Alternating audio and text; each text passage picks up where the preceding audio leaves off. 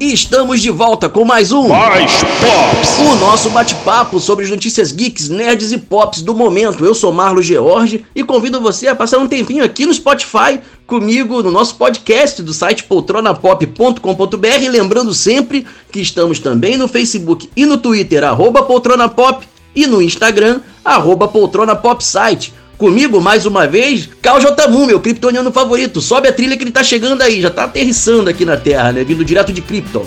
Shatulaha! You know to pray and you can love Batman! Fala, Malu, manda ver! E aproveitando o clima rock and roll, né, vou lembrar que a trilha sonora da nossa vinheta, né, é da banda Rock Móvel, que você pode ouvir aqui no Spotify, basta digitar aí na busca Rock Móvel, é tipo Batmóvel, só que não é do Batman, é de rock. Rock Móvel, digitou na busca que você acessa aí o perfil da banda e pode escutar aí o álbum completo dessa banda que é bem legal.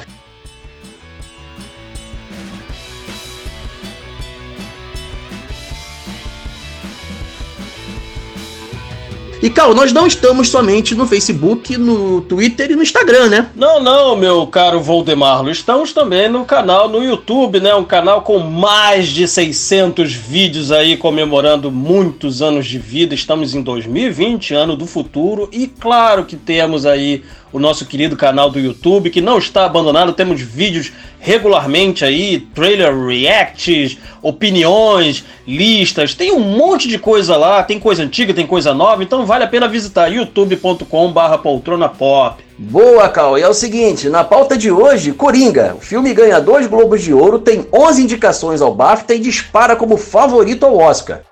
Treta na dublagem brasileira. Dubladora da Arlequina abandona Aves de Rapina e dublador é acusado injustamente. Plataforma gringa de quadrinhos digitais assina com o estúdio brasileiro para produção exclusiva. E nosso tema principal, é claro, os filmes mais aguardados de 2020, como você viu aí na capa do Mais Pops de hoje. Então, sem mais delongas, vamos agora para a Agenda Pop! Cal, me conte aí, cara, o que, que vai rolar aí nos próximos dias, nas próximas semanas, dentro do universo da cultura pop, né? Da cultura nerd, geek, enfim. O que, que vai rolar aí? Me conte tudo, não me esconda nada. Vamos lá, Marlon, são três dicas aí para quem gosta de cinema e para quem gosta também né, de, de palestra com dubladores, né? Tem, tem para todos os gostos. Então vamos lá, a gente começa a nossa dica aqui com, com um evento, né? Uma um evento de cinema no CCBB do Rio de Janeiro, que acontece a partir do dia 8 de janeiro, então já, já pode correr para lá, né? E segue até o dia 3 de fevereiro de 2020. O nome do evento é Fellini Il Maestro, né? Que é o que é óbvio, é sobre os filmes do Federico Fellini, o cineasta aí que está comemorando aí 100 anos do nascimento do cineasta. Então resolveram fazer um evento com muitos filmes, né? Tem filmes aí bem interessantes, como por exemplo Noites de Cabríria, né, é, La, La Dolce Vita, Histórias Extraordinárias, que é baseado naquele livro de contos do Edgar Allan Poe. Olha só, quem diria, né? Tem gente que não sabia que Federico Fellini fez um filme baseado na obra do Edgar Allan Poe. É um filme bem bacana, tá? Um filme bem legal. Oito e meio, La Navevá, dentre muitos outros. Relembrando que já está em cartaz, você pode ir lá assistir, também vai ter palestras né, e debates com um pessoal especializado e um curso né, sobre a vida do diretor. Então é bem interessante mesmo. Fica no CCBB, no Rio de Janeiro, tá? Só você procurar isso, a CBB, no site oficial. Vai até o dia 3 de fevereiro de 2020. E seguindo também teremos uma palestra com a dubladora Luísa Palomanes, lá no Sesc Duque de Caxias, aqui também no Rio de Janeiro. Né? Vai ser no dia 11 de, 11 de janeiro de 2020, né? um sábado. E você pode ir até as 14 horas, aliás, perdão, o evento começa às 14 horas, né? E essa dubladora, ela faz a estelar de é, Novos Titãs, Jovens Titãs, né? Para quem conhece aí. Ela também fez a Docinho, a nova versão agora no, no, no As Meninas Superpoderosas. Ela também fez a Mérida na, na Disney Pixar. Ela fez diversos diversos papéis aí na cultura pop. Então vale a pena ver. É no Sesc Duque de Caxias no dia 11 de janeiro de 2020, às 14 horas. E para fechar, um apoio aí no Catarse muito interessante, que é o, um, um financiamento coletivo do filme ID, o psicólogo de robôs, né? Esse financiamento vai até o dia 4 de fevereiro de 2020 e é baseado, vai ser um filme, filme de ficção científica brasileiro, curitibano inclusive, né? É um filme baseado no livro do Gabriel Billy. Pô, é bem interessante mesmo, assim, eu achei bem legal porque eles, eles extrapolam, eles querem um filme decente, um filme bem feito, um filme de ficção científica brasileiro, que é uma área que a gente não investe muito no Brasil no cinema, né?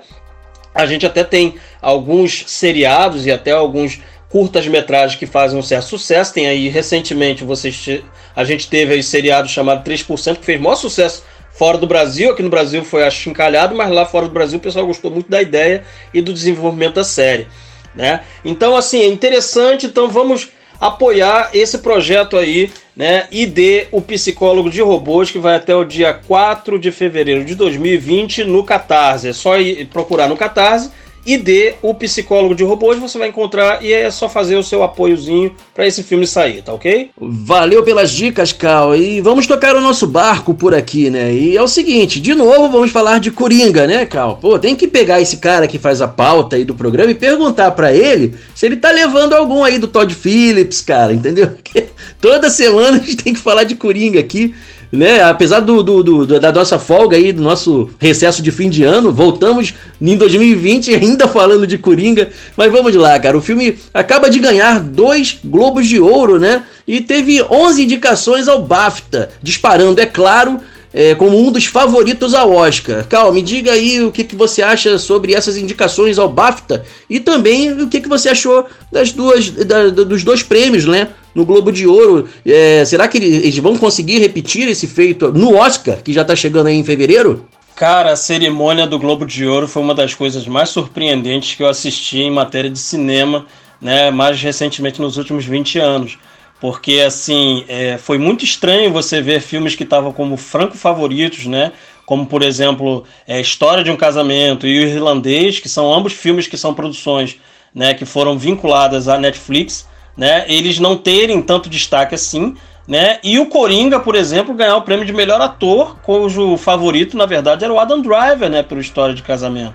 Né? Apesar do Coringa estar bem cotado e tudo, né? Você vê o, o Joaquim Phoenix ganhando do Adam Driver, que supostamente seria o favorito esse ano, né? Foi uma surpresa, surpresa muito grande, perdão. Né? E, e é, Coringa também ganhou o prêmio de melhor trilha sonora original, né? Que foi feito inclusive aí é, num, num, num, esquema que ficou muito interessante, muito parecido com o mesmo esquema que o Hans Zimmer né, criou a trilha sonora também, olha só que interessante, né, do Batman Cavaleiro das Trevas, que era uma trilha sonora que meio que irritava, uma trilha sonora meio depreciativa, depressiva, né, para baixo, uma trilha sonora que realmente é, é, dentre os acertos do filme é um dos grandes acertos, né? Então foi muito interessante ver o Coringa ganhar dois Oscars ver o irlandês e, e, e, História de um Casamento ser esnobado, né? E o melhor filme da noite, na verdade, foi 1917. Aí você fala, cara, mas e aí? Agora mudou tudo pro Oscar, como é que vai ser? Agora eu não sei. Porque o 1917 teve uma carreira ali meio que meteórica, né, em Nova York, poucas sessões até o, o festival, né, até o, o, Globo de Ouro, teve pouquíssimas sessões, sessões fechadas, e vai entrar agora em circuito comercial a partir desse mês de janeiro, né, é, e aqui no Brasil, inclusive, chega em fevereiro, né, então, assim, é, é um filme que, que veio que por fora e veio ganhando o caminho, ganhou, ganhou o Globo de Ouro de melhor filme, então, agora tudo é inesperado, então, é, por essas esnobadas da Netflix, né, através do Globo de Ouro, nós podemos ver que Era uma vez em Hollywood, Coringa e 1917 vão crescer muito mais nessas premiações do que a gente pensava anteriormente com a vinda do irlandês, né? E com a vinda de histórias de casamento que está sendo elogiado por todo mundo, né? Então, assim, é muito estranho. E aí o Coringa tem 11 indicações do BAFTA. Cara, 11 indicações. 11. Eu tô falando 11. É um filme de quadrinhos. Não se esqueça que o filme de quadrinhos que teve premiação mais relevante até hoje, premiação, tá? Não tô falando indicação. Premiação até hoje mais relevante foi Batman o Cavaleiro das Trevas, justamente por Oscar de melhor ator coadjuvante, Oscar póstumo, para o nosso querido Heath Ledger, né? E isso pode se repetir porque no BAFTA são 11 indicações e dentre elas está melhor diretor para Todd Phillips, melhor filme e melhor ator para Joaquim Phoenix. Então, assim, é uma campanha de marketing muito vitoriosa, porque ela conseguiu espalhar a palavra, vamos dizer assim, do filme do Coringa é, é, é, ser mais do que um filme de quadrinhos. E sim ser um filme mais artístico. Conseguiu mudar a cabeça de muitas pessoas. Para ter 11 indicações, eu não duvido que ele vai ficar sem nenhuma pelo menos o Joaquim Phoenix acho que deve levar, levar alguma coisa no BAFTA depois dessa esnobada que a gente viu no Globo de Ouro. Vamos ver, vamos ver. Eu tô torcendo que isso seja só uma cavalgada para chegar no Oscar e mostrar que os filmes de quadrinhos têm valor autoral sim, né? Ok, eu concordo que o Coringa não é um filmaço, tem lá seus problemas, tem lá seus erros, mas é um passo muito significativo para quem achava que esse filme e filmes de quadrinhos são somente para crianças. Não existe somente um jeito de fazer filmes de quadrinhos, existem outros jeitos. Filmes sérios também podem ser filmes bons. Uh, filmes de quadrinhos não precisam ser somente filmes engraçados ou filmes com muitos efeitos especiais. Tá aí Coringa que prova isso. E só lembrando que o BAFTA é considerado o Oscar britânico, né? É uma premiação que é realizada pela Academia Britânica de Artes do Cinema e da Televisão. A próxima cerimônia vai ser realizada no dia 7 de fevereiro, então fique ligado no nosso site poltronapop.com.br que nós iremos lá é, dar todos os detalhes de quem ganhou o BAFTA, né? Assim que a lista com os vencedores for divulgada na cerimônia de premiação. E vamos continuando aqui porque teve treta, hein?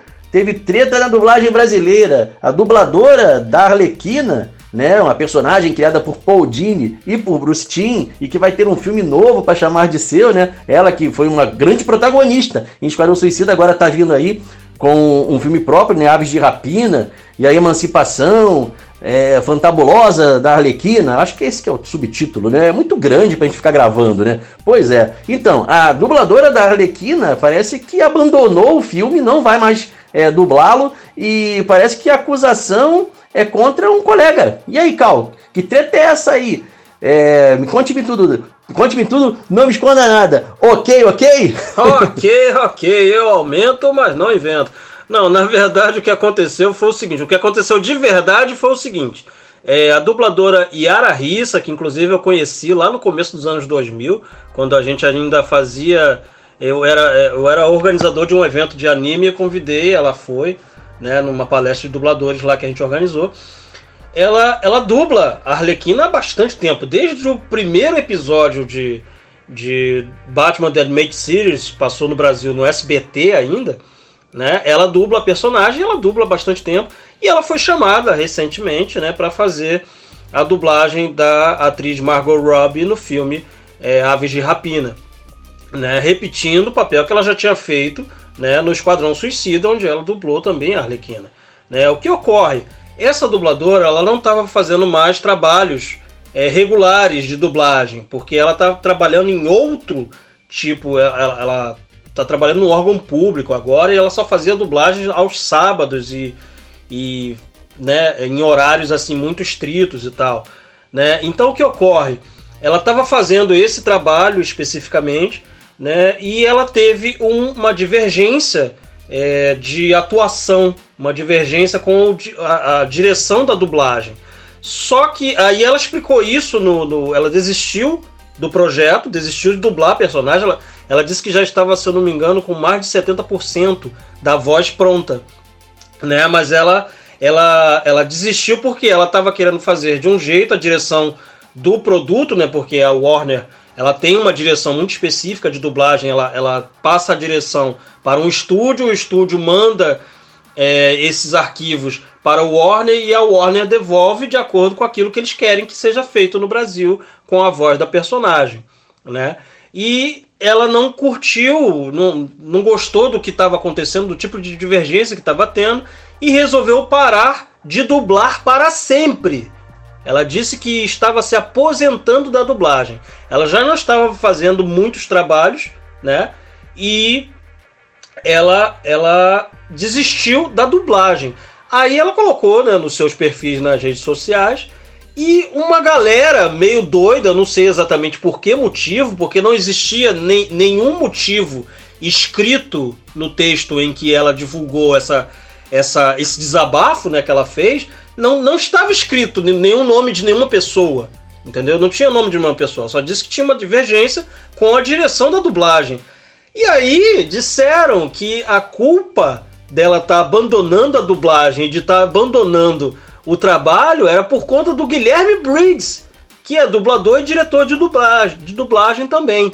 Só tem um probleminha nesse sentido. Número um, Guilherme Briggs, desculpa, ele já não faz dublagem desde 2017. Ele já não faz dublagem, não, desculpa, ele já não faz direção de dublagem desde 2017, quando ele fez a direção de dublagem do filme Liga da Justiça, na época que ele ainda fazia e tudo. Né? E ele tem, tem estado bastante ocupado com diversas coisas, então não tá dando mais tempo né, de fazer direção de dublagem. Então, assim, tiraram essa, essa informação, não sei da onde, começaram a atacar o Guilherme Briggs nas redes sociais. Cara, foi um negócio tão maluco que eu te juro que eu não entendi. O próprio Guilherme Briggs entrou nas redes sociais dizendo: gente, eu não faço direção de dublagem desde 2017, por que vocês estão me atacando? Entendeu? Eu não vou responder mais nada sobre isso, afinal de contas, eu não tenho nada a ver com o assunto, eu nem estava lá. Então, assim, é um troço de doido, cara. E nessa época maluca aí de, de, de. Pessoal chama de fake news, mas eu chamo de mentira, tá? Que eu odeio essa frase, esse, esse jargão fake news eu digo que as pessoas estão ficando cada vez mais doidas, porque elas estão procurando motivo para odiar as outras sem ter um motivo aparente, cara, sem ter nenhuma informação. É um troço de louco, cara. Isso é uma coisa, inclusive, é uma coisa muito perniciosa. Porque as pessoas podem acreditar nesse tipo de, de maluquice, desse tipo de boato, e atacar o cara no meio da rua, entendeu? Por causa de um fanatismo, né? Por conta que gosta muito da dubladora XYZ e vai atacar o fulano sendo que ele nem é o culpado do que aconteceu. Então, assim, é, é lamentável a gente ver isso acontecendo é, com a dublagem brasileira, né? De você ver os nossos profissionais sendo tratados dessa forma, né? E, e, e é lamentável você ver que eles estão sendo perseguidos por um motivo maluco. Pois é, né, Carl? É, você até falou, né, sobre fanatismo e tal, essa questão do fã que leva essas coisas muito a sério e tudo mais. E realmente, cara, é... fanatismo é muito preocupante, né? É, e, e, há aquele pessoalzinho que já tá ali na internet, igual aquele, aquela galera, até acho que tem um desenho animado, não me lembro qual é, cara, que acho que é South Park, que o pessoal ia pra rua com um cartaz, o cartaz em branco, assim, eles escreviam o, o, o, motivo do, da manifestação ali na hora, né? Que é, é, a manifestação do momento, ou seja, é a treta do momento, é você tomando um lado. É, eu acho que esses filmes, né, que, alguns anos atrás aí falavam, é, você é do time Y ou do time Z, né? Crepúsculo, Capitão América, Guerra Civil, enfim, esses filmes fizeram muito mal, entendeu? A galera, eu acho que é lamentável. Bom, mas vamos partindo aqui agora para o nosso último né, é, assunto antes do nosso tema principal, né, que serão os, os, os, filmes que virão aí em 2020, que é sobre uma empresa gringa aí querendo lançar quadrinhos brasileiros. Isso muito me interessa, Cal. Me conte que história é essa aí. Rapaz, isso é mais uma notícia vinda direto lá da CCXP 2019, né? Uma notícia meio que passou batida aí pelos grandes veículos, eu não entendi porquê, mas é uma notícia que deve ser comemorada, afinal de contas, a Comixology, que é agora propriedade da Amazon Prime, né, ela anunciou que o estúdio Stout Club, que é o estúdio né, com, com várias pessoas envolvidas aqui no Brasil fazendo quadrinhos diversos, né, inclusive já lançaram alguma coisa no Brasil e lançaram também alguma coisa através da Onipress e da Dark Horse. Né? Então o que acontece? A Comixology, que é uma grande plataforma digital, como nós temos aqui no Brasil outras plataformas também que fazem quadrinhos digitais, né? É, é, colocam lá o, o, no seu acervo os quadrinhos feitos por várias pessoas no mundo inteiro. Ela anunciou um acordo multilivros, né? um acordo de multitítulos, de vários títulos, com a Stout Club, que é o estúdio brasileiro, aí formado por Eduardo Medeiros, Rafael Scavone, Matheus Louco e Rafael Albuquerque. Né? São quatro feras aí. Né? E anunciou que vão, vão colocar é, quadrinhos específicos, exclusivos, lá através do programa é, Comixology Originals, né, que são coisas feitas originalmente para a Comixology.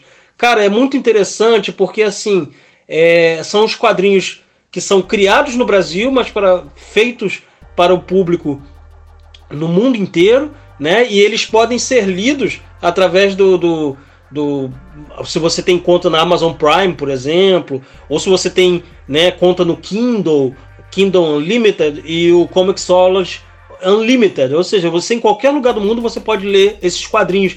Cara, e é tão legal isso, porque assim, você vê os caras lá do começo, né? Por exemplo, é, o Rafael Albuquerque, né, ele fez o American Vampire aí, baseado na, nas ideias do Stephen King, né, junto com, com Scott Snyder. Né, você vê o Matheus Santo Louco, que até teve um filme baseado numa obra que ele participou, que foi o Two Guns, né, aquele filme lá com Denzel Washington e, e grande elenco. Cara, um filme bem legal, inclusive.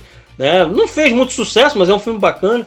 Enfim, e ele é, recentemente ele estava tava, é, envolvido na criação de diversos diversos quadrinhos das tartarugas ninjas, desenhos maravilhosos, né? Os outros eles também fazem aí os seus trabalhos aqui, inclusive mais no Brasil, né? Mas teve coisa lá fora publicada. Então é uma vitória muito grande para quem curte quadrinho brasileiro agora no mundo.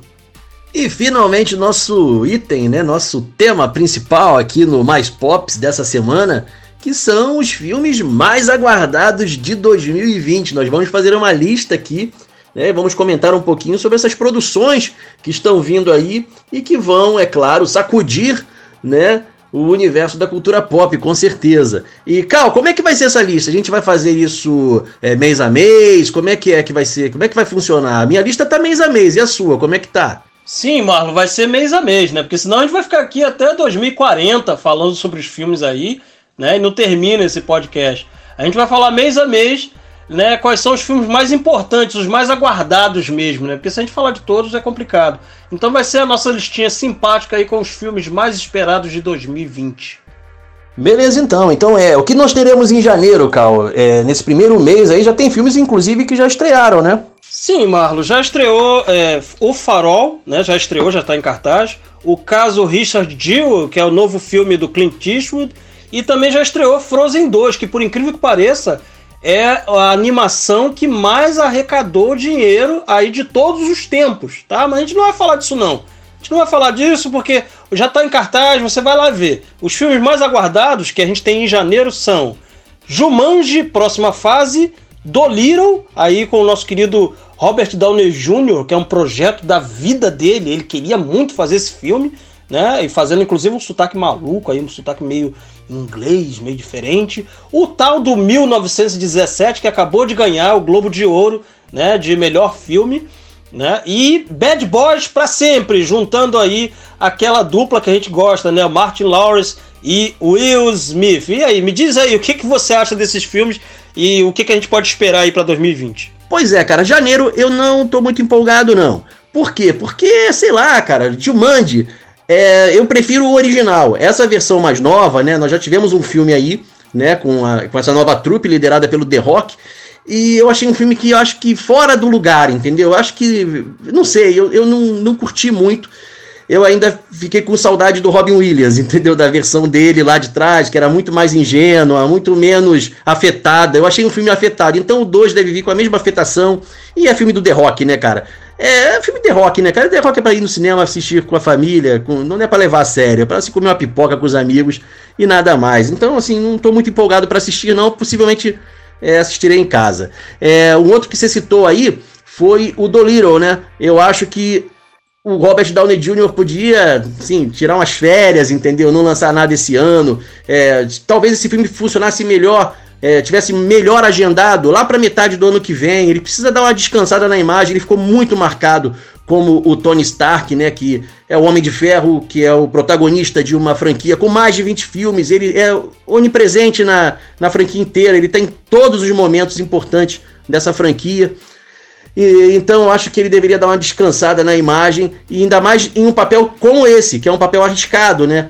E como você mesmo falou, fazendo ali um sotaque meio diferentão, ou seja, é, uma, é um passo ousado. Tomara que dê certo, né? A gente torce para que dê, torce, torce para que dê certo, porém não aposto muito minhas fichas de que esse filme vá ter uma grande bilheteria, não.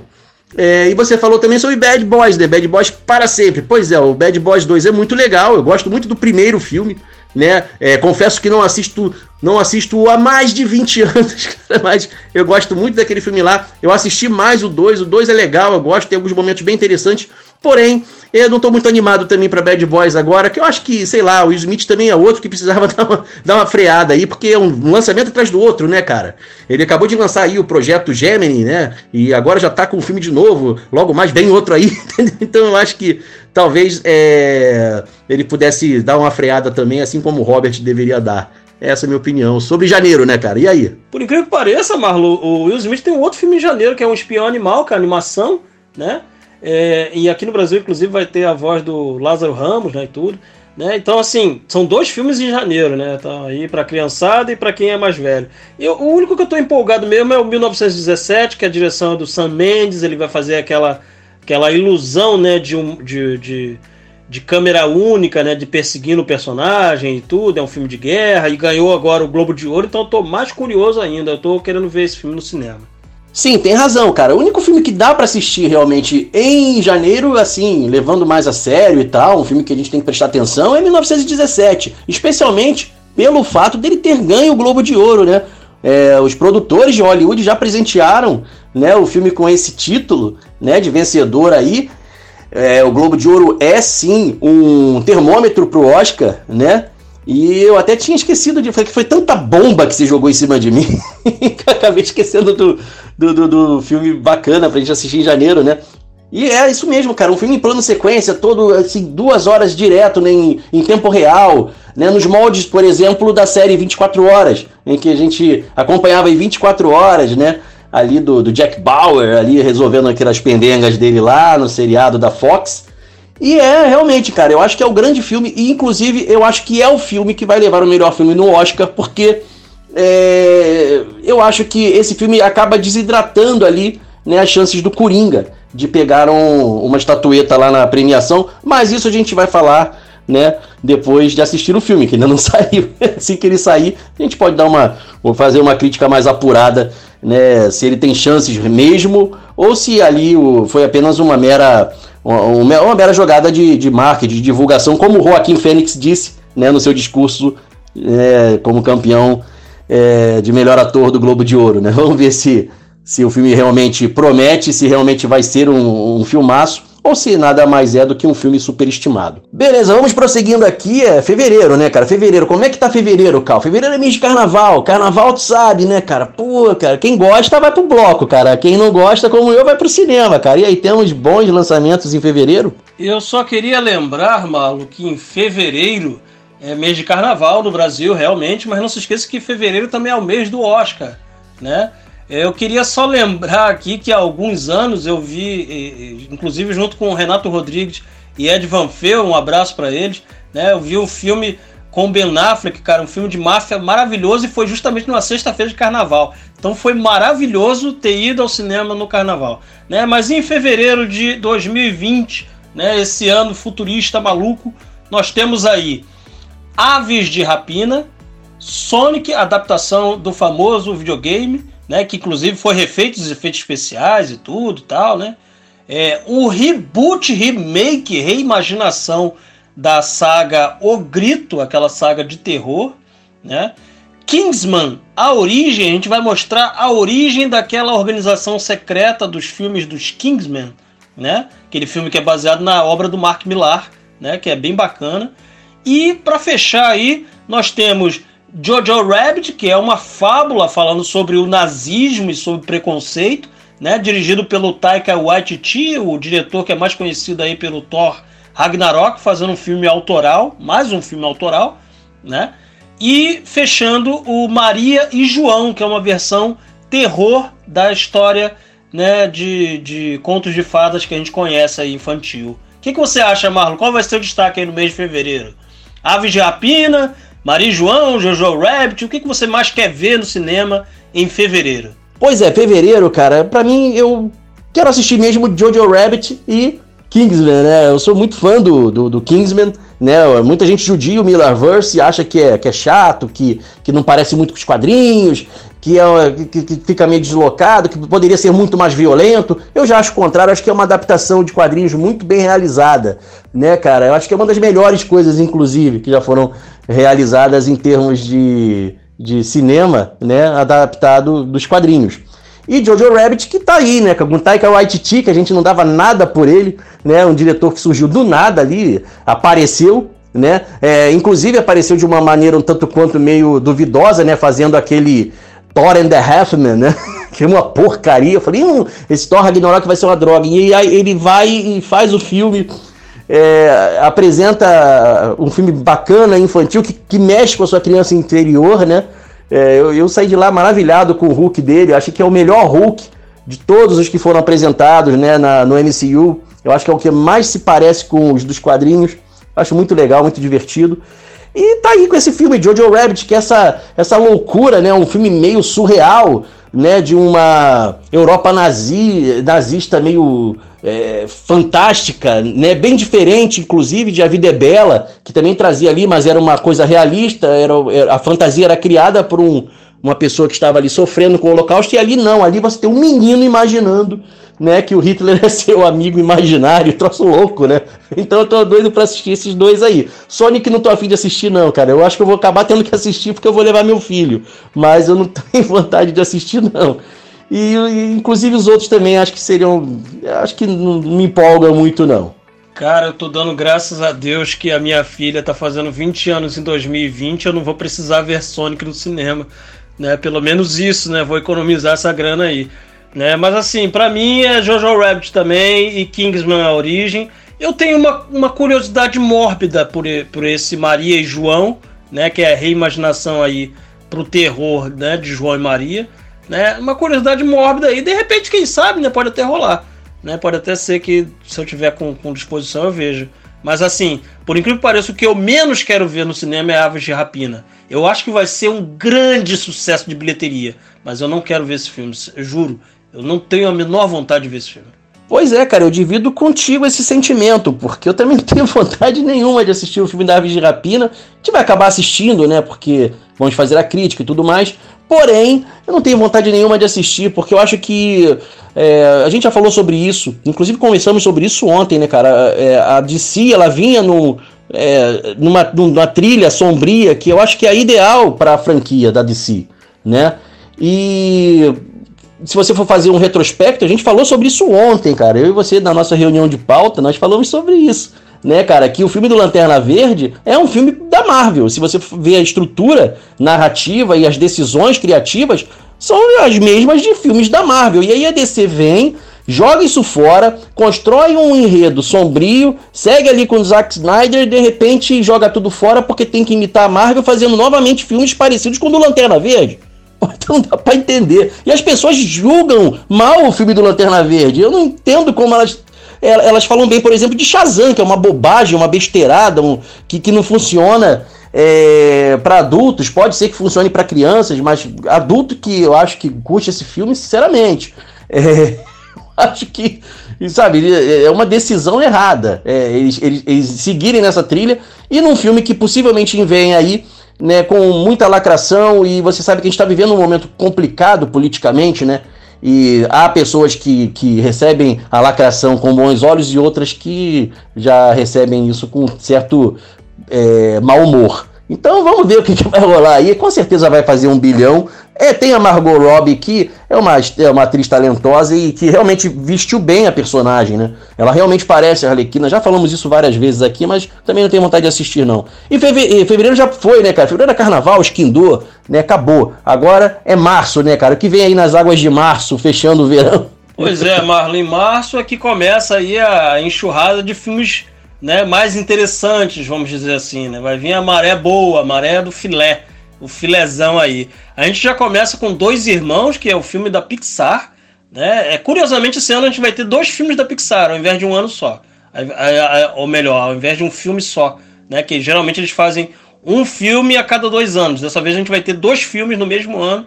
Né? Que é Dois Irmãos, que é a história aí de, de um mundo fantástico, que são dois elfos, se eu não me engano.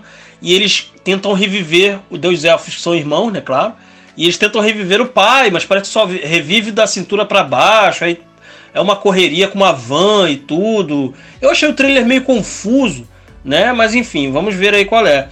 é Bloodshot, que é a adaptação dos quadrinhos da Valiant Comics, né? Com o nosso querido Vin Diesel fazendo o papel do, do agente desmemoriado, né? Que, que, que, que tem nanos robôs no seu corpo e tudo, né? Ele tentando criar uma nova franquia aí, dessa vez com super-heróis, né? É, tentando se desvencilhar cada vez mais do Velozes e Furiosos, aí que era a franquia anterior dele. A franquia vitoriosa, né? Mas que tá com problemas aí, uma vez que ele arranjou problema com The Rock e tudo. The Rock conseguiu, inclusive, um grande êxito aí com o spin-off da franquia e tal. Então ele tá tentando se desvencilhar cada vez mais do Velozes e Furiosos.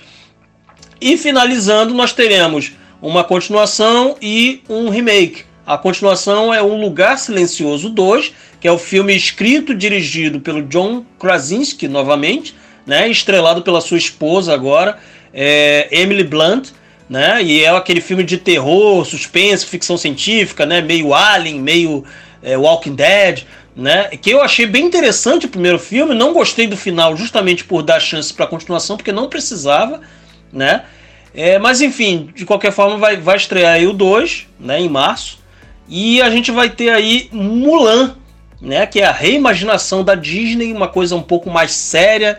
Eu acho que é a versão Disney para um filme de arte utilizando a lenda da Mulan e meio que se desculpando com o mercado da China por causa da, daquela animação que o pessoal lá na China não curte, a animação por conta, né, do daquele dragão que era dublado pelo Ed Murphy, que era um personagem muito engraçado.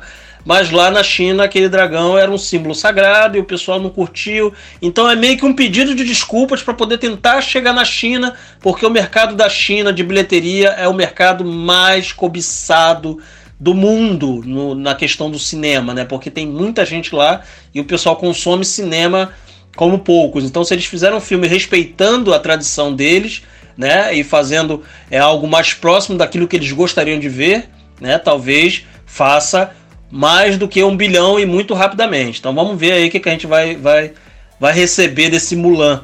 E você, Marlon, o que, que você quer ver aí desses filmes aí que eu te falei? Pois é, né? Os dois irmãos aí, os caras querem ressuscitar, né? O pai e tal, e ele só consegue né, reviver da cintura para cima, né? Dependendo da idade, de cintura para baixo não ressuscita mesmo, não. então é o seguinte, piadas à parte, a Pixar vem errando né, cara? Eu não venho é, satisfeito com a Pixar desde Divertidamente. Eu não gosto de Divertidamente. Eu acho um, um, um desenho animado pretencioso, com uma temática é, boboca, ruim e que é superestimado. Eu acho que a Pixar vem errando bastante, então não estou empolgado para nada da Pixar nesse ano. Ainda mais eles, eles lançando dois filmes esse ano. Acho que são duas chances deles errarem de novo. Então, é, pois é. é Agora eu tô muito afim de assistir realmente é, o Mulan. O Mulan eu acho que vai ser um filme legal, porque é um filme que o trailer entrega tudo aquilo que o fã dos filmes de Hong Kong, eu sou um realmente um aficionado pela produção né, cara, de Hong Kong, né, dos filmes de Kung Fu, né, isso desde a mais tenra idade, né, então eles me entregaram no trailer tudo que eu tava afim de assistir, então eu tô muito empolgado, eu gosto da história, da história da, da animação, né, como a gente já veio, né, se acostumando, a Disney, ela vem é, fazendo seus remakes sem inventar muita moda, eles recontam a história agora no novo formato, eu acho que Mulan tem tudo para ser um filmaço, né, é, tendo em vista o material original né? E o, o filme do Bloodshot não tô afim de assistir não, cara. Não, não, sério, cara. Eu acho que o Vin Diesel ele, ele vem errando sempre, né? Né? Ele, ele veio aí, chegou, veio no Brasil, né? Fez aquela palhaçada lá, saiu daqui meio queimado, depois foi fazer filme, chamou o Neymar, aí o filme flopa, e aí querendo se desvencilhar, como você bem disse, do Velozes e Furiosos fica aí entrando em cada, cada vez em, em, em projetos mais, mais estapafúrdios. A única coisa boa que ele fez ultimamente foi o Guardiões da Galáxia, em que ele é, a voz ao Groot, né, cara? É, e, e, convenhamos, ele não é o grande responsável pelo sucesso do personagem. Então, para mim, março, né, que é o mês do meu aniversário, né, cara, eu vou assistir Mulan aí e com certeza devo me divertir bastante. E em abril, Cal, o que, que vem aí? Mês da mentira, hein? Não vamos esquecer disso. É, só fechando aí do mês de março, eu quero ver Um Lugar Silencioso 2, apesar de não estar nem um pouco empolgado. Né? E o Mulan eu tenho curiosidade, é só isso. Mas em abril, cara, em abril tem, tem coisa interessante aí, cara. Olha só. Em abril nós temos aí dois filmes da Marvel. Olha só, dois filmes da Marvel que serão Os Novos Mutantes, que eles ressuscitaram esse projeto, afinal de contas, estava é, envolvido em polêmica, né? Afinal de contas, a, a Disney comprou a divisão de cinema da Fox, né? E, e, junto vieram os filmes que estavam em produção. Esse filme era para ter saído ano passado, se eu não me engano, acho que era outubro, né? Setembro ou outubro, se eu não me engano. E agora já tem data, né? Vai ser abril, né? De 2020 e já teve trailer recentemente. Gostei bastante do trailer, inclusive. Não vi nada de novo, tá? Então assim, eles vão seguir com a pegada de terror. Eu achei isso bem legal, cara. Achei isso bem corajoso da parte da Disney, porque é um filme que se a gente parar para pensar, se ele se passar naquele futuro do Logan, sem tiver nenhum tipo de ligação com o universo Marvel tradicional, ou seja, ser mais um multiverso, conforme eles estão querendo mexer agora na, na, estrutura dos filmes da Marvel, vai ser um filme bem interessante. Então vamos torcer aí, né, que eles consigam deixar é, o filme seguir como uma linha um pouco mais autoral, né, um filme da Marvel, da Disney com uma cara mais autoral e a gente conseguir ver um filme interessante, né? É, tem também aí o 007 Sem Tempo para Morrer, ou então, que é mais conhecido no Brasil como A Gente Está Sem Tempo Irmão, que é um dos, um dos filmes do 007 que tem o nome mais maluco, mais boboca que eu já vi até agora, sem tempo para morrer. Como assim? Eu não tenho tempo nem para morrer, ele tá sem tempo aí, entendeu? E tal, Daniel Craig voltando aí Dizem que pela última vez, até o próximo caminhão de dinheiro chegar na mão dele. Eu sei que você não curtiu o trailer, tá? Mas eu vi o trailer, cara, eu vi tanto easter egg da, da saga do 007 que eu tô com muita curiosidade de ver esse filme. É o filme que eu tenho mais, mais chance de ir ao cinema para assistir. Teremos também Eduardo e Mônica, baseado no, no, na música do Legião Urbana, do mesmo diretor de Faroeste Caboclo, por incrível que pareça. Né? E parece que a gente vai ter mais filmes aí baseados, né? Já estão anunciando aí outros filmes aí. Né? E por último, mas não menos importante, talvez aí a, a, a coqueluche do mês de abril vai ser Viúva Negra. Sim, finalmente a gente vai descobrir o que diabos aconteceu em Budapeste. Né? Eu tô torcendo aí porque é um filme no passado da personagem, o filme não se passa no presente, né? Então a gente vai descobrir o que diabos aconteceu em Budapeste e também um, uns outros lances lá entre Guerra Civil e Guerra Infinita. Então vamos ver o que aconteceu aí com a personagem. Eu tô, tô torcendo muito por esse projeto, que é um projeto que parece ser bem interessante, bem próximo do Soldado Invernal, que é o melhor filme da Marvel de todos os tempos. Pois é, abril já vai ser um mês mais interessante, né? Porque nós teremos aí dois filmes da Marvel, como você bem disse. Um deles é Os Novos Mutantes. E Os Novos Mutantes é um filme que foi engavetado né? Ah, inclusive já sob ali a ameaça, né, do fim da franquia mutante da Fox que vinha aí, né, entre trancos e barrancos aí se sustentando, né, ali enquanto a Fox ainda não tinha sido vendida, né, para Disney e tudo mais. Então eu tô, assistindo, eu tô curioso, até porque o elenco jovem é bacana, a temática de terror, um filme mais independente, né? Talvez aí ligado a Logan, que é o filme mais legal da franquia Mutante, né? Isso aí eu acho que é inquestionável, né? É, acho que talvez ele fique ali é, pau a pau com Dias de um Futuro Esquecido, que é um filme que eu adoro também. Eu fico até meio balançado aqui saber qual é o melhor, né? Mas assim, é, é, é, é isso. Estou muito curioso com os Novos Mutantes. Quero assistir Viúva Negra pelos mesmos motivos que você já disse, né? É o filme mais próximo de O Soldado Invernal, que é sim o melhor filme da Marvel. Desculpem aí, né, cara, os fanboys de Vingadores Guerra, Guerra Infinita e Ultimato. E é o seguinte, é, mais o que? 007. É, realmente, não sou muito fã do 007. É, eu acho que são. É, é um herói que nunca me chamou muita atenção né? Nem quando eu era mais novinho e tudo mais, né? Com aqueles filmes com aqueles velhotes de terno, aquilo meio que. Eu era mais, eu era mais fã dos Brucutus, né, cara? Eu gostava do, do, do, do, do Braddock, do Rambo, né? Do John Matrix. Eu, minha, minha vibe era essa, eu não curtia muito 007, era muito almofadinho, então nunca, nunca curti muito. E também não acompanhei, assim, com muita atenção esses filmes do Daniel Craig, então não peguei essas referências que você se referiu, né? Então é isso, cara. Eu acho que, pô, eu tô. tô mas, mas eu acredito que, que vai assistir sim o 007, porque é um filme de ação legal, né, cara? Sempre é muito bem produzido, né? Muito caro, né? São filmes muito caros.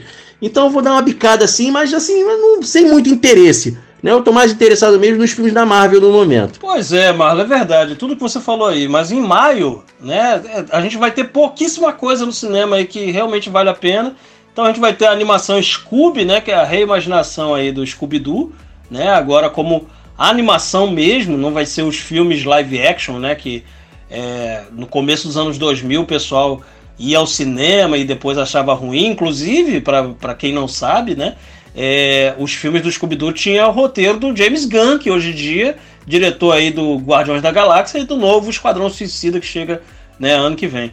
Né? E também teremos Velozes e Furiosos 9, sim, exatamente, nove filmes, isso sem contar o spin-off do The Rock, né? nove filmes e um spin-off de Velozes e Furiosos, e a única novidade é que agora nós teremos o nosso querido, nosso mito John Cena. Sim, John Cena estará no filme Velozes e Furiosos aí, de repente, já para começar a preparar a saída do Vin Diesel. Ou pelo menos diminuir o papel dele, diminuir a atenção dele.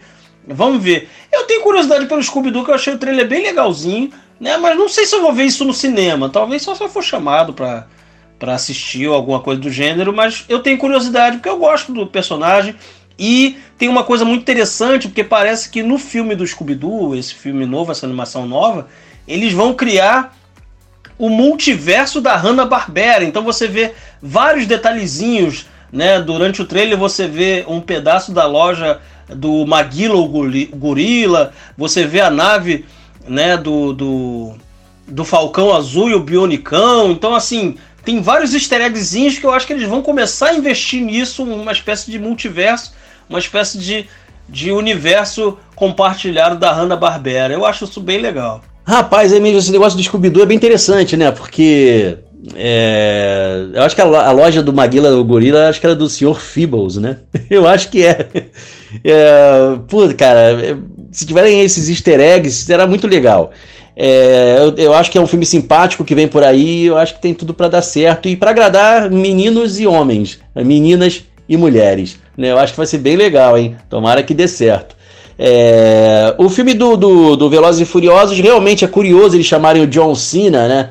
É, o The Rock entra na parada, tem aquela treta, aí fica todo mundo meio abalado, o Vin Diesel já tá pedindo para sair, enfim.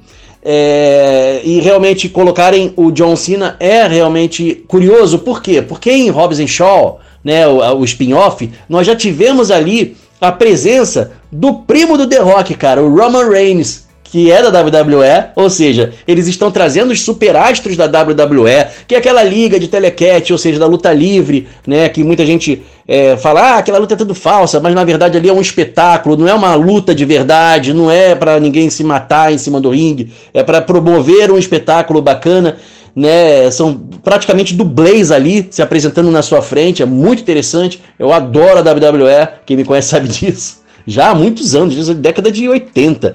E ver agora os superastros, que é assim que eles são chamados, e também de repente aí, né, agora as agora não é mais divas, né? Agora são as, as mulheres da WWE, de repente entrando aí em cena em Velozes e Furiosos, será muito interessante. Eu acho bacana, acho muito curioso.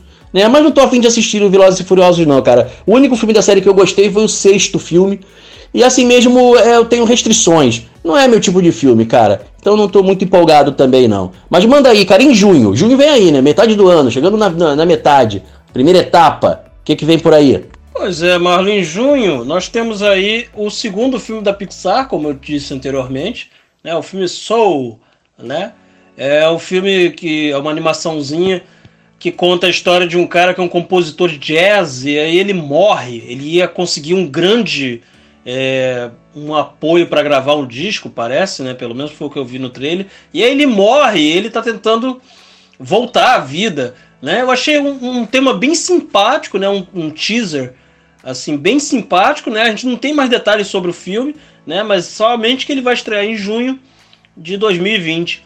E vai ter também a segunda a animação longa-metragem aí do Bob Esponja, vai ser Bob Esponja o incrível resgate, que a gente vai ver o começo da amizade do Bob Esponja com o Gary.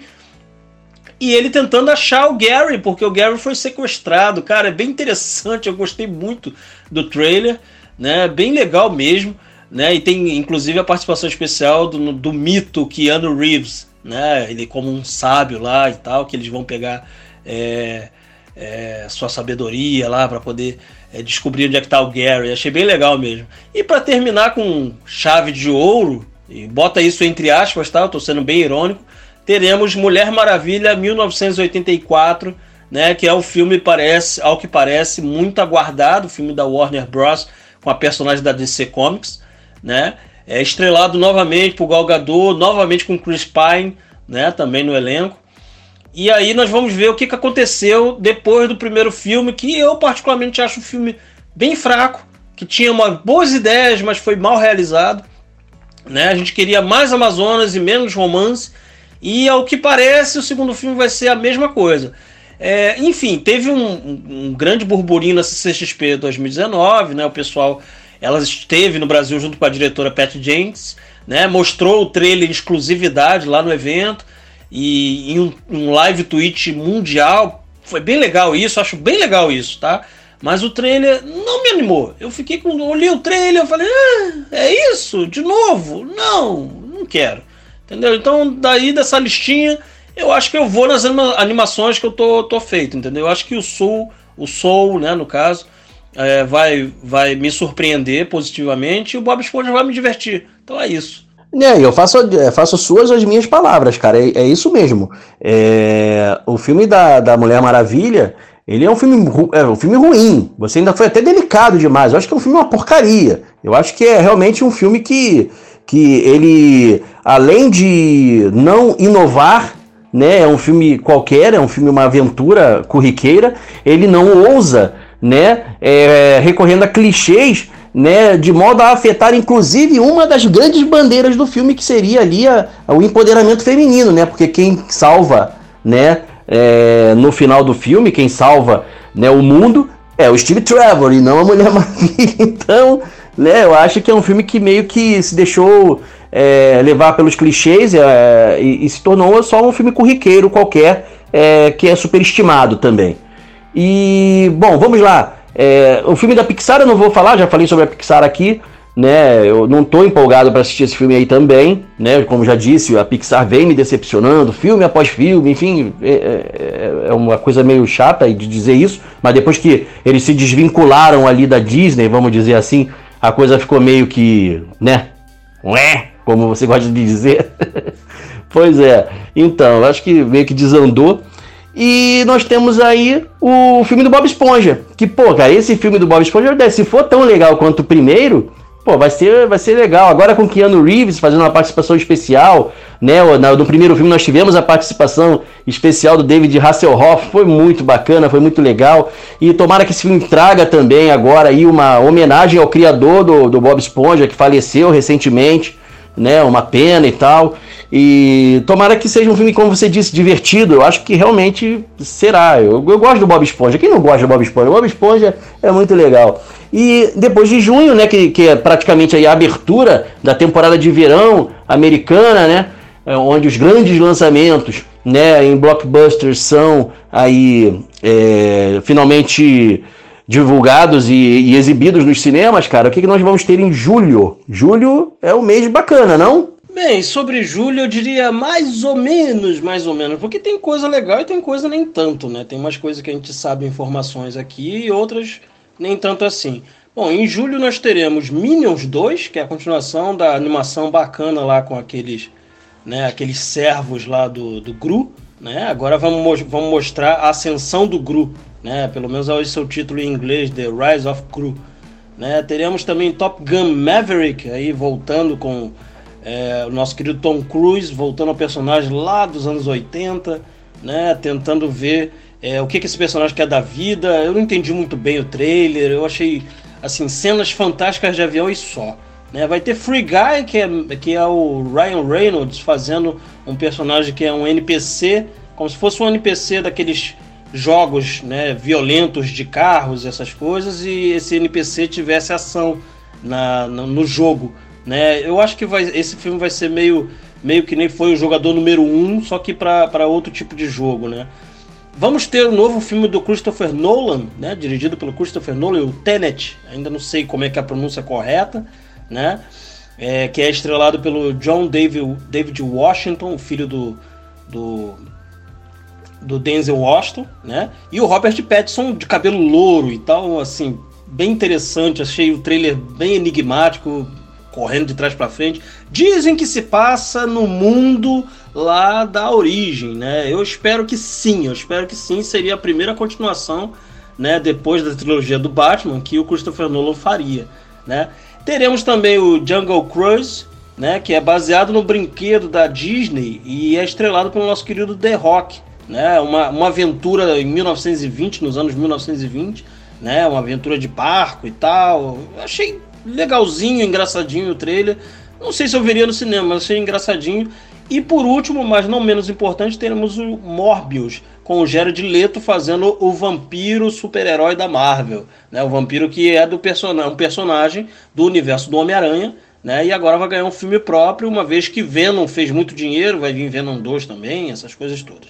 Né? Então vamos aguardar para ver o que, que, que você acha aí dessa, dessa listinha simpática aí de julho.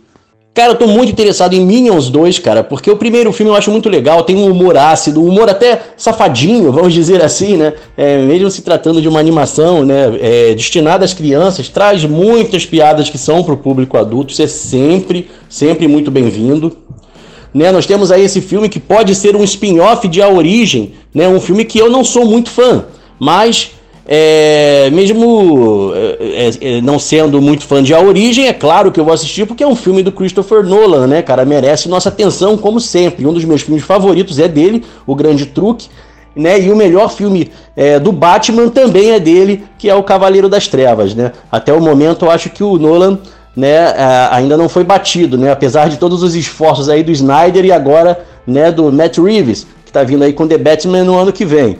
É, você também falou sobre o novo filme do The Rock, né, baseado em um brinquedo da Disney. A gente sabe que isso já deu certo. Piratas do Caribe é um brinquedo da Disney tradicional, que todo mundo conhece, né, é, e que é, catapultou ainda mais a carreira né, do Johnny Depp.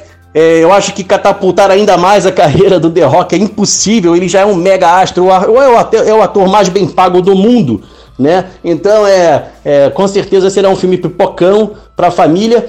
É, porém, de todos esses que você me falou, é, o que eu quero ver mesmo é o Morbius, né? Que é o novo filme, né? Baseado aí num personagem bacana, né? Que foi criado pelo Jill Kane e também pelo Roy, é, pelo Roy Thomas, né? É, e que, poxa, cara, Venom foi uma surpresa, uma grata surpresa. Eu adoro o filme do Venom, então eu tô super animado para ver o novo filme da Sony aí no universo do Aranha, cara.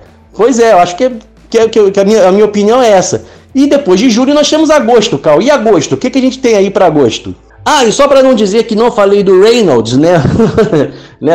Uma citação aí, uma brincadeirinha aí com o nosso querido Cartola. É o seguinte, cara, o filme do Ryan Reynolds, né, esse filme que vai vir aí, eu acho que será um fracasso tremendo. Ele é um outro ator que também deveria dar uma descansada ou de repente participar de um projeto um tanto quanto menos é, vamos dizer assim, destinado a nicho, que seria o nicho geek, né? Ele, ele acaba de fazer um filme aí que não chamou muita atenção, né? É um filme novo, eu esqueci o nome, se você puder me lembrar, é, eu até ficaria muito agradecido, que é um filme que é exclusivo da Netflix, né? Que a porrinha o tempo todo, quando você está assistindo no YouTube, entra o trailer o tempo inteiro mas, cara, não chama atenção. Ele fez Deadpool, é, é, é, foi muito bem sucedido, né? Ao ressuscitar o personagem que ele já tinha interpretado lá em, em X-Men Origins Wolverine e, e, e, que foi muito mal explorado naquele filme, né? Ele ressuscita o personagem, tem uma sequência muito bacana, depois ele vai abaixa a classificação indicativa para fazer um filme, né? Para que as crianças pudessem ver, porque o Deadpool é um personagem muito, muito, muito popular entre as crianças também, cara. Meu filho, ele tem 7 anos. Ele conhece o Deadpool porque ele joga o joguinho do, do, Lego, né? E no joguinho da Lego da Marvel, o Deadpool, ele tem uma presença muito marcante. Então, eu acho que é um outro ator que poderia de repente fazer um filme mais sério, de repente é, algo um tanto quanto fora da curva do que ele vem fazendo aí é, ultimamente. Agora sim, vamos para agosto, mês do desgosto. Antes de ir para agosto, só respondendo a pergunta do Marlo, o filme aí que é a porrinha nas propagandas da Netflix é Esquadrão 6, um filme dirigido pelo nosso querido e aclamado Michael Bay, né? É um filme que é uma mistura de Batman com Esquadrão Suicida, né? É algo mais ou menos assim. Foi considerado dentre as listas aí de muita galera aí é, como o pior filme de 2019. Eu não diria isso tudo, acho que é um filme só despretensioso, só que não, não caiu no gosto da galera. É só um filme talvez fora de época. É um filme do Michael Bay, gente. É um filme do Michael Bay, tem tudo que, o que a proposta dele entrega, né? Ou seja, é, é, é pouca falação, muita explosão e muita cena de ação fantástica. É simples assim, né? A galera não curtiu. Mas enfim, agosto a gente só tem uma coisa para falar. Ghostbusters Mais Além, que seria a continuação da franquia Caça Fantasmas, só que agora com os filhos e netos, né? Da, da tripulação clássica, vamos dizer assim, dos caça-fantasmas, ignorando todos os outros filmes, ignorando o, ter, o terceiro filme, né, que seria As Caça-Fantasmas, que foi é, muito e muito mal também de crítica. Inclusive é um dos trailers, dos trailers do YouTube é, mais, é, com mais dislike, né, mas aí foi por outro motivo é, né, o filme nem tinha estrelado e, e, estreado e o pessoal já deu dislike e tudo, foi mais por conta de preconceito, mas o filme é ruinzinho mesmo, né? E aí, Marlo, Ghostbusters, eu sei que você fez um trailer react e você jogou no lixo, né? Porque você não gostou do trailer. E aí, o que, que você fala sobre Ghostbusters mais além? É, joguei fora, cara, porque é o seguinte, é, eu assisti, é um trailer react. E quando você faz o trailer react, você tem que assistir o trailer ali, na hora, né, cara? Então, assim, como eu não curti o vídeo, eu falei, ah, não vou colocar no ar, sabe? Eu não curti. E, assim, para refazer, para que ele ficasse melhor, não, não teria sentido, porque não ia ficar na, é, natural, entendeu? Ia ficar uma coisa artificial, uma coisa que, que, que, assim, não seria honesto com quem assiste o nosso canal, né, no YouTube, youtube.com/barra poltrona pop. É, então eu joguei fora. Porém, eu vou repetir aqui o que eu já falei lá no, nesse, nesse vídeo proibido, né? É, e era o seguinte, cara. Uh, o enredo não me interessa. Por quê? Porque eles vão focar em um novo núcleo de personagens, né? Como você bem diz aí, dos parentes dos caça-fantasmas, pessoas que são herdeiros né, do, dos caça-fantasmas, sendo o seguinte, cara, os três ainda estão vivos, três deles ainda estão vivos, cara, com exceção do Harold Ramis, né, cara, que, que faleceu, é, os outros estão aí, cara. Então, é, o Ernie Hudson tá aí, poxa, o, o Bill Murray tá aí, também o Dan Aykroyd. Por que não botar os velhos em ação, cara? Isso dá certo, isso rende, o público curte. A, a crítica às vezes torce o nariz, como por exemplo torcer o nariz para os mercenários. Porém, eu adoro a, a, trilogia Os Mercenários, cara. Por quê? Porque são os grandes heróis dos anos 80 em ação. Nós tivemos dois filmes esse ano aí que tentaram é, é, reinventar a bola na roda, desculpe, né? A roda, como por exemplo Rambo até o fim e, e também o Exterminador do Futuro, né? Destino Sombrio, que tentaram reinventar a roda e, e, e, acabaram flopando. Por que não agora nós trazemos um filme raiz com os caça-fantasmas num dilema atual, é, saindo de repente de um ostracismo é, para novamente salvar o dia? Isso seria muito legal e, e eu acho que Caça-Fantasmas é o seguinte: o que, que é que deu certo na, no primeiro filme, especialmente, cara? São todas as tiradas, né? É, sacaninhas, né? Assim como no filme dos Minions, né, cara? Era um filme que você podia assistir, é, levar seu filho, seu filho iria assistir o filme sem problema nenhum e você entenderia as piadas picantes, né? E, e tem algumas, né? Não só visuais, como também no próprio texto. Então eu acho que isso é Caça-Fantasmas. Isso que eu vi no trailer lá, é, me perdoe o Paul Rudd, pra mim não é o Caça-Fantasmas é, especialmente o Caça-Fantasma que eu quero ver, né? Vamos pro próximo mês aí, porque esse aí eu acho que, né, não sei, não promete. Eu acho que vai ser uma porcaria. Antes de ir para setembro, deixa eu só colocar uma, uma pequena, pequena, rápida, rasteira opinião sobre o trailer de, de Ghostbusters é, mais além, né? Uma vez que eles não querem colocar nem o nome Caça-Fantasma justamente para poder é, evitar ligação com a franquia, sei lá por quê, né? Mas, enfim, porque o, o filme da, das mulheres Caça-Fantasmas deu errado, e daí? O nome Caça-Fantasma é muito mais forte do que um fracasso de bilheteria. Para mim, o grande problema é o seguinte, Marlo. O primeiro filme, ele não era para crianças. Crianças poderiam assistir? Sim, mas tem muitas piadas ali que não são para crianças. A gente, inclusive, tem um debate aí para fazer um futuro vídeo de filmes que a gente sabe que não são para crianças e nos anos 80 era liberado, né? Número 2, o trailer não tem nem sequer um toque da trilha sonora, que foi a grande reclamação né, do pessoal na internet, inclusive nos nossos canais é, de redes sociais, né, no Instagram, né, na, na, na, no Facebook, no Twitter, todo mundo reclamou que o trailer não tinha a trilha sonora. Isso para mim foi um pecado. Né? Querer afastar dessa forma uh, o legado dos caça-fantasmas e você mostrar somente personagens com os quais a gente não se importa, isso para mim é, é jogar fora um grande legado. Tudo bem, era um teaser, né? É uma coisa só para poder é, te instigar para ver o filme. Mas se você não coloca pelo menos uma coisa para jogar para rolo, né, não dá. Né? E número 3, que para mim é o mais importante. Caça Fantasmas 2 era um filme que era para criança. Era um filme claramente infantil. Né? Inclusive eles fazem piada com He-Man, só para ter uma ideia. Né? Porque os caça-fantasmas estavam desempregados, tinha acabado o hype, não sei o que. Eles brincaram com isso e fizeram um filme para criança. E esse filme vai ser é, censura 12 anos. Censura 10, 12 anos, né? Ou seja, liberado para todo mundo. Eu acho que isso vai ser um problema, porque se Caça Fantasmas 2, que foi aquela porcaria que a gente viu lá, apesar de eu particularmente ter um lugar no meu coração por causa do, do momento afetivo, eu sei que é um filme ruim, né? O que esperar de um filme de Caça Fantasmas para crianças, né? Com crianças e para crianças? Eu te juro que eu não sei.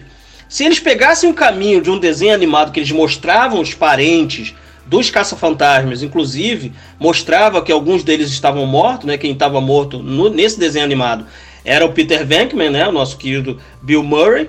Né? Isso seria muito mais interessante do que mostrar crianças é, entrando no meio do combate, ou sei lá. Eu acho, vou dizer uma coisa aqui, e, e, anotem e a gente vai cobrar se isso acontecer, tá? Eu acho que os caça-fantasmas originais eles vão aparecer no final do filme, todos reunidos.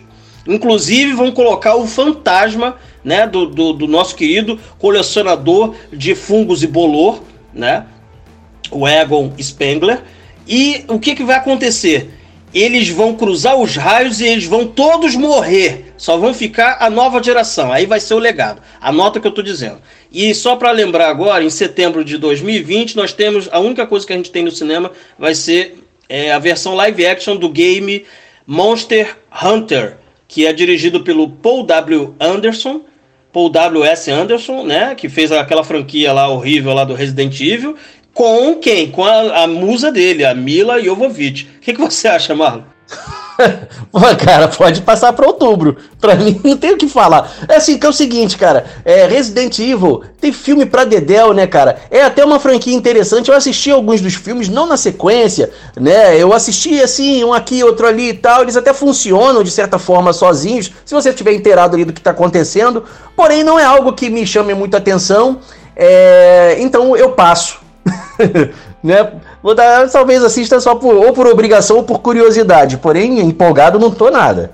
Pode passar para outubro. Ok, então, atendendo a pedidos, né? Em outubro de 2020, nós temos aí o segundo filme do universo Agatha Christie, Agatha Christie verso, né? Dirigido pelo nosso querido e considerado Kenneth Branagh, né, que fazia a direção de fotografia de todos os nossos primeiros vídeos no canal do YouTube, youtube.com/poltonapop, né, que a nossa câmera era meio é, estilo ângulo é, holandês, né, era meio tortinha, a gente não conseguia acertar nunca aquele ângulo, então a gente brincava que, que era dirigido né, pelo nosso querido Kenneth Branagh, e vai ser o filme Morte no Nilo, né, que vai ser mais um filme super estreito. Cara, é, é, muita gente, até a Gal Gadot tá no elenco, só para ter uma ideia de quanta gente é, né? E voltando aí com as desventuras do detetive Hercule Poirot, né, com aquele bigode indefectível, né? Eu vi o primeiro filme, cara.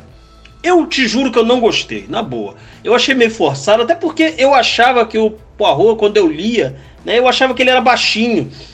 Então, assim, eu, eu teria colocado, te juro, cara, eu teria colocado o anão do Game of Thrones, te juro. Ele, pra mim ele caía perfeito, né? Um cara, de repente, meio bonachão e tal, não sei o que, eu acho que cairia perfeito. Não que o Kenneth Branagh, que ele estrela também, né? Ele mesmo faz o próprio Poirot, ele esteja ruim. Mas, cara, eu particularmente não gostei. Então, assim, esse filme eu vou pular fácil. Esse aí só vou se me chamarem e, e aí eu vou. Né? E o segundo filme é justamente Venom 2, né? que agora vai ser dirigido pelo Andy Serkis. Olha só que troço maluco, né? Que da onde saiu o Andy Serkis para poder dirigir esse filme? Inclusive, parece que a empresa dele vai comandar os efeitos especiais, então a gente pode esperar um pouco mais de fidelidade, um pouco mais de desenvoltura aí nas criaturas dos simbiontes aí do Homem-Aranha, né? E, inclusive, estão dizendo que além do Tom Hardy né, que está voltando ao papel do Ed Brock, né, do, do Venom, lá propriamente dito. Nós teremos O Woody Harrison, que para quem não viu o primeiro filme, ele aparece na cena pós-crédito já como Carnage, né, como Carnificina, né, outro vilão do, do Homem-Aranha que tem ligação com o Venom e tudo. E também dizem que o Tom Holland pode aparecer no filme como uma participação especial como Homem-Aranha, porque esse filme já tem uma participação da Marvel Studios fazendo alguma coisa no controle criativo do filme. Eles entraram nesse novo acordo para fazer o último filme do Homem-Aranha no Marvel Studios e, e, em troca eles vão também ter um pouquinho de controle criativo no Venom 2. Então pode ser que role aí o Homem-Aranha no, no, no, Venom 2 e o Aranha Verso vai estar completo até eles voltarem, né? Para para os próximos filmes do Homem-Aranha na Sony. E aí, Marlon, o que, que você acha disso? Cara, pois é, só você vai passar esse filme, cara, porque eu tô finzão de ver, cara, eu acho muito legal. Você sabe que eu sou fã do Kenneth Branagh, né? E assim, é, tem um lance que é o seguinte, cara. Eu acho que ele só não interpretou o Thor, cara, porque a idade já avançou. Porque se ele fosse um pouco mais novinho, ele ia interpretar o Thor, hein, cara. é, pra quem não sabe, ele é o diretor do primeiro filme do Thor. Ele é o responsável por você amar, por exemplo, o Loki hoje em dia, o, o, o. É, ele que foi um dos responsáveis por você amar esses personagens e odiar o filme dele, né? Eu acho o filme do o primeiro filme do Thor maravilhoso. Eu acho o trabalho do Kenneth Branagh muito interessante e ele tem o costume de ser o protagonista dos filmes que ele faz, né, que ele dirige, especialmente, né, como esse aí, como também a sua obra shakespeariana, né? Pois é, ele tem, ele tem o costume de fazer isso. E eu tô louco para assistir, cara. É um filme que é uma adaptação, também remake, né, cara, de um filme dos anos 70, finalzinho dos anos 70 ali, com a Mia Farrow, né? É, acho que até o, o, título, eu não sei como é que vai ficar esse agora, né? Você falou aí Morte é, no Nilo, né? Acho que, mas eu acho que o dos anos 70 era Morte sobre o Nilo né? Que eu sempre ficava meio assim, pô, sobre o Nilo, sabe? Achando estranho esse título. Mas é, mas é um filme que eu estou esperando bastante e estou esperando bastante também vendo os dois, cara. Que vendo é um filmaço, é muito legal, é muito bacana. A gente ficou super animado quando o filme saiu e traz um personagem que eu adoro. Nos anos 90, nos quadrinhos da Marvel, pouca coisa me chamava atenção. E uma das que me chamavam a atenção era o Carnificina, cara. E agora ele vem sendo interpretado pelo Pô, Woody fucking Harrison, cara. Olha só, bicho. Quando eu vi que era ele que ia fazer o personagem, eu pirei. Eu falei, não, cara, esse filme tem que sair, tem que sair. Ele tá saindo, ainda bem que outubro chegou, tá chegando. E, cara, a gente vai poder assistir aí essa, é, essa encarnação do personagem nas mãos de um grande ator, né? De um ator muito bacana, que muita gente acha fanfarrão, mas é um ator excelente. É, quem tiver alguma dúvida sobre o trabalho do Woody Harrelson, assista Assassinos por Natureza, que aí você vai ver que é, ele não está lá à toa, tá? Não, não julguem por Zumbilândia, que é até um filme que é legal, né? Não, não, não julguem por Zumbilândia, ele é um grande ator e eu tô louco para vê-lo como Carnificina. Né? E em novembro, Cal, o ano vai começar a terminar, aí tá terminando e a gente tem que saber o que, que vai sair, cara. É isso aí, manda bala. Bem, puxando sardinha pro meu lado, em novembro, né, que é o mês do meu aniversário, nós teremos aí mais um filme da Marvel, né? Um dos poucos filmes da Marvel esse ano. Esse ano só se eu não me engano, foram somente três.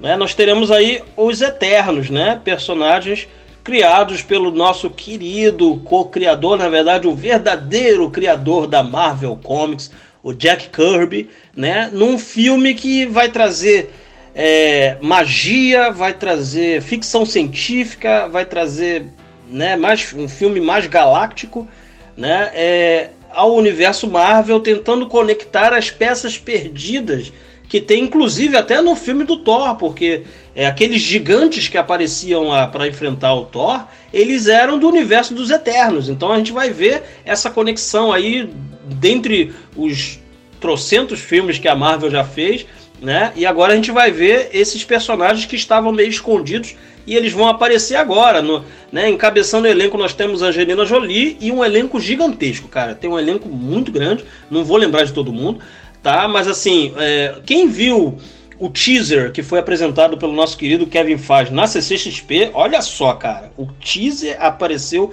primeiro na CCXP. No Brasil, São Paulo, em mais lugar nenhum. Até agora não soltaram isso na internet. Então a gente só fica né, com, com aquilo que foi dito lá. O pessoal gostou. É, falaram que tem bastante coisa sobre é, irmandade, sobre amizade e sobre diversidade. Né? Eu não sei, te juro que eu não sei. Eu não gosto dos personagens dos quadrinhos, acho a ideia muito interessante, mas eu acho que a realização era meio nhé, né? Como, como você disse aí. É, e eu não sei, eu vou ver talvez por obrigação, né? Porque a gente tem que ver, é filme de super-herói, a galera quer saber sobre o filme, então é bem possível que eu vá ver, mas sem vontade alguma, assim. Não curti nada do que vi até agora, vamos ver, de repente vai ser uma surpresa tão grata quanto foi para muita gente, né? É Guardiões da Galáxia. E outro filme que vai estrelar também em novembro é Godzilla vs Kong. Esse filme era para ter estrela, estreado né, a data dele original era abril de 2020, mas ele foi adiado né, para poder consertar efeito especial, aquela coisa toda e tal. E esse filme vai ser uma continuação de Godzilla Ilha dos Monstros, né, e também de Kong Ilha da Caveira, ou seja, vamos botar os bichos para brigar. E aí, quem é que ganha essa briga aí? Vai ser a Marvel ou vai ser o Godzilla? Eu acho que é a Marvel, mesmo não gostando dos personagens. Ah, essa briga a Marvel ganha fácil, né? Afinal de contas, é, os Eternos foram criados aí, né, pelo Jack Kirby, né? E o, o, o, grande criador do universo Marvel, como a gente sempre defende, né? Ele é a pedra fundamental, na verdade, não é o Stan Lee. Antes do Stan Lee, inclusive, tem outros, como por exemplo o Roy Thomas, que já foi citado hoje aqui no nosso podcast, né? Enfim, é... Eu acho que a Marvel ganha fácil, por quê? Porque a Marvel tem o costume de pegar os personagens da Marvel, a Marvel Studios, no caso, pega os personagens da Marvel Comics e cria uma história nova para eles. Eles pouco se baseiam no que está nos quadrinhos. E realmente, os quadrinhos dos Eternos, eles são fraquinhos. Por quê? Porque o Jack Kirby, ele, ele era um grande desenhista. Ele era um grande é, character design, designer, né? Porém, ele não era um grande roteirista. E ele se arriscava, às vezes, em fazer roteiros aí é, não só para Marvel, mas também para DC, e geralmente esses roteiros não eram lá tão, né, tão é, é, interessantes assim.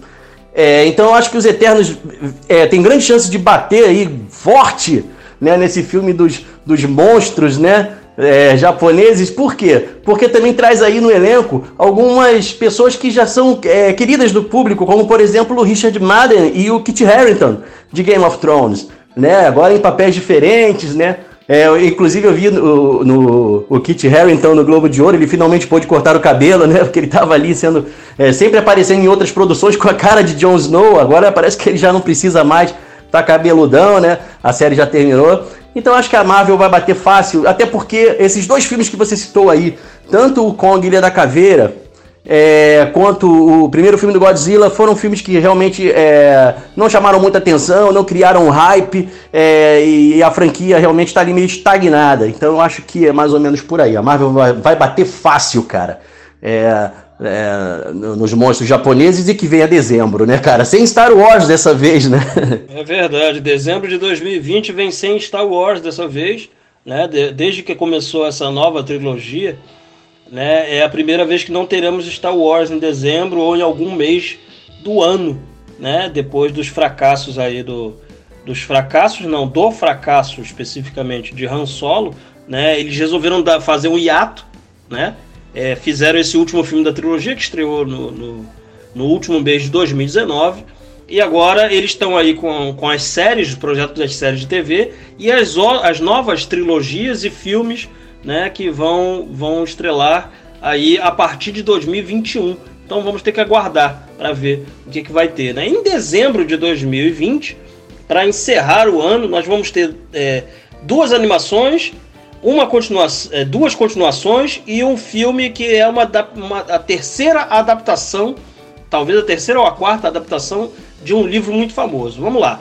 É, as duas continuações, no caso, na verdade, são quatro continuações, porque as duas, continua as duas animações também são continuações, né? Que serão é, Sing 2, né? Que é baseado naquele filme Sing, né? É bem interessante aquele filme, gostei bastante, filme bem emotivo.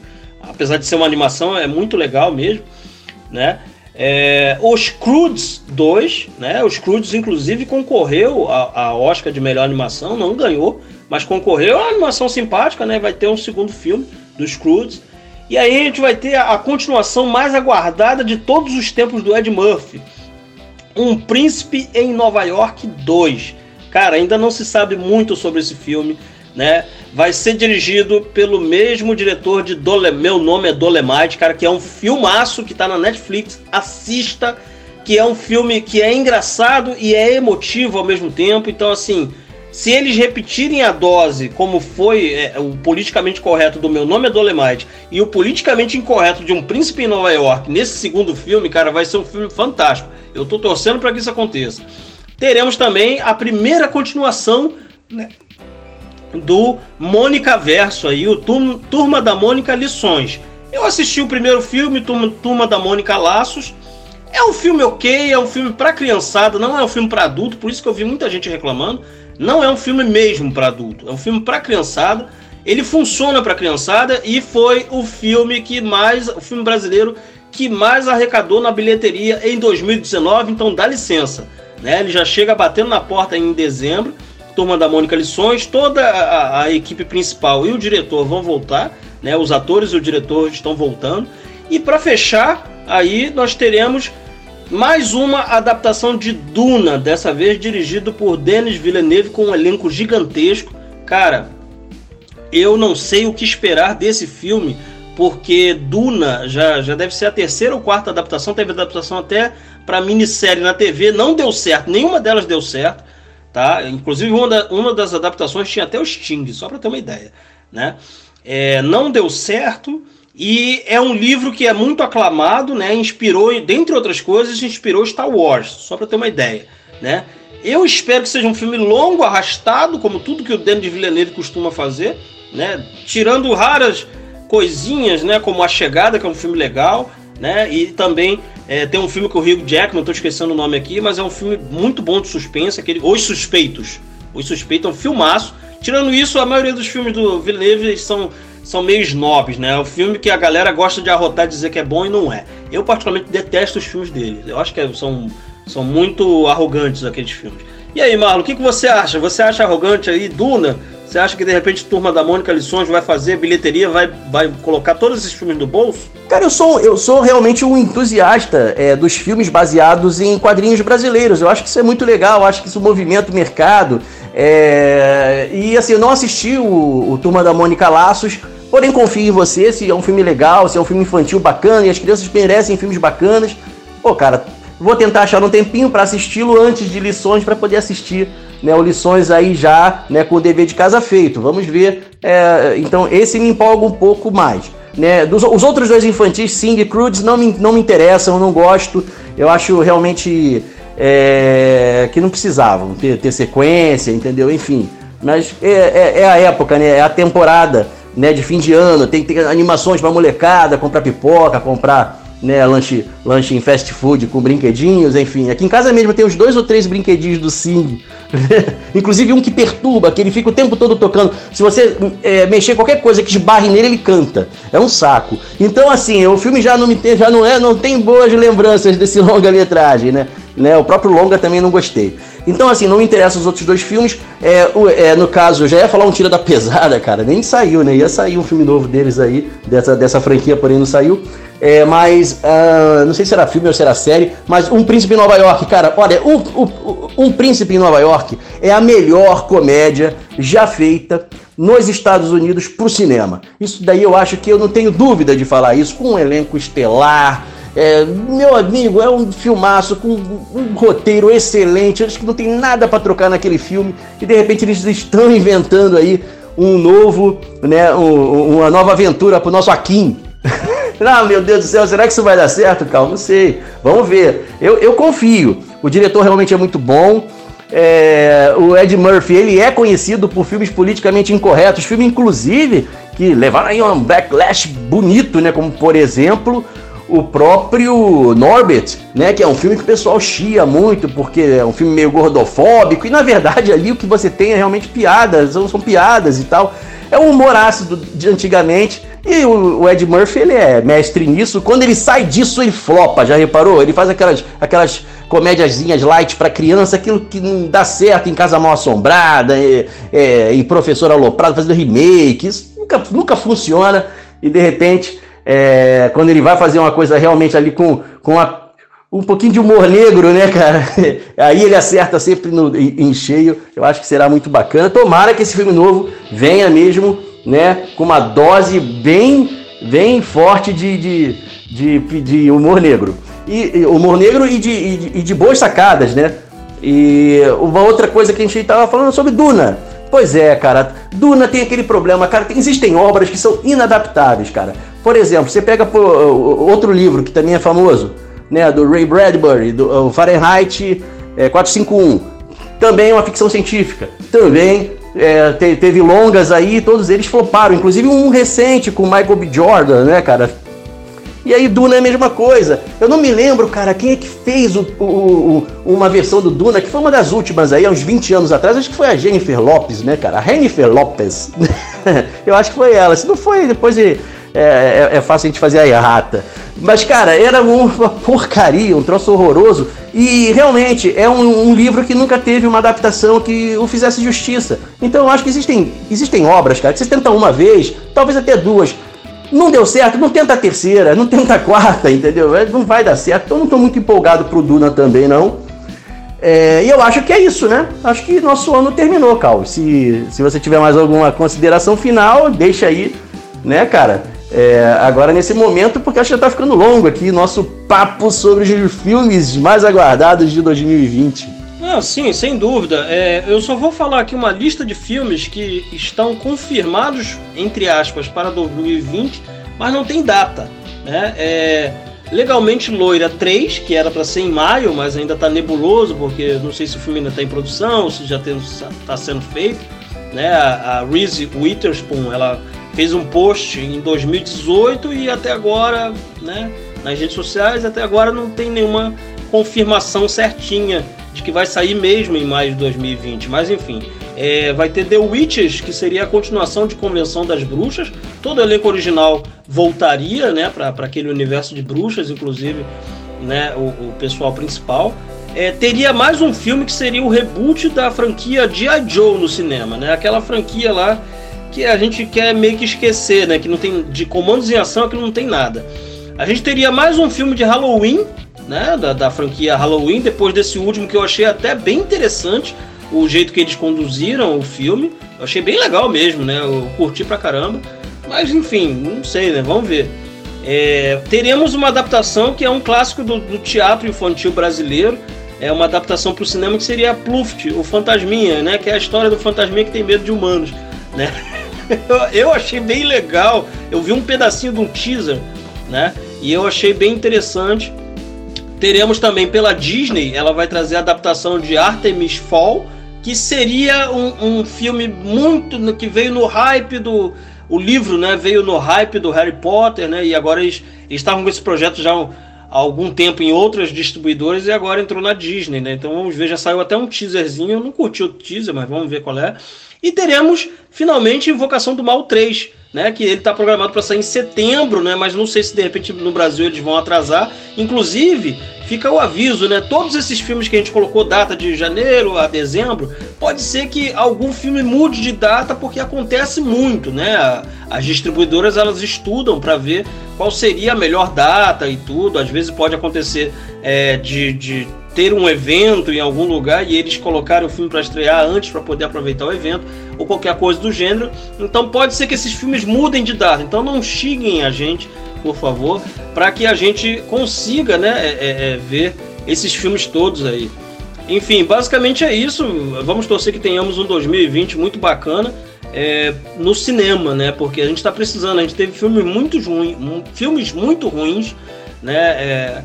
Passando no cinema e o cinema é a melhor diversão, como dizia aquele slogan antigo, né? Então vamos torcer aí é, e fica aí a minha despedida aí pra galera do Poltrona Pop.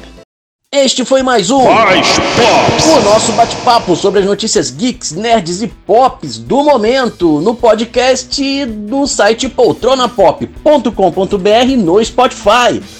Você nos encontra também nas redes sociais, Facebook Twitter, arroba Poltrona Pop e Instagram, arroba Poltrona Pop Site. Também no YouTube, no nosso canal, youtube.com barra Poltrona Pop. A gente se vê na semana que vem.